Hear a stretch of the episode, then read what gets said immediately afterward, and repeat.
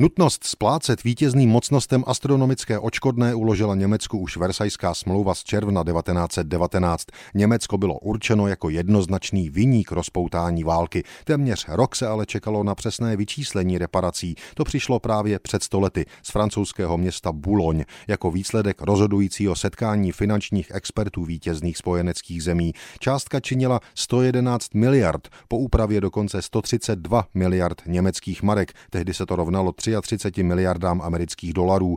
Každý rok měla německá vláda poslat spojencům na účet minimálně 3 miliardy marek ve zlatě. O tom se rozhodlo 21. června 1920 ve francouzské Buloni. Téměř v zápětí se ale objevily názory, že takovou sumu nemůže zbídačelá země zvládnout splácet. Reparace byly v zápětí poněkud zmírněny, i tak se ale počítalo s poslední splátkou v roce 1957.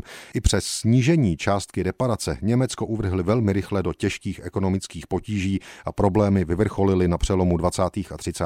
let světovou hospodářskou krizí. I to vedlo k popularitě Adolfa Hitlera a jeho vlády. Hitler totiž Němcům oznámil, že Německo se splácením reparací končí. Donuceno k návratu k této části Versajské mírové smlouvy bylo Německo znovu až v roce 1953 spojenými státy Velkou Británií a Francií. Tehdy už ovšem šlo jen o západní Německo, Spolkovou republiku. Zajímavé ale bylo, že vláda v Bonu přistoupila na dohodu podepsanou v Londýně pod podmínkou, že splácet bude až sjednocené Německo, což muselo být v té době pokládáno za více než utopii.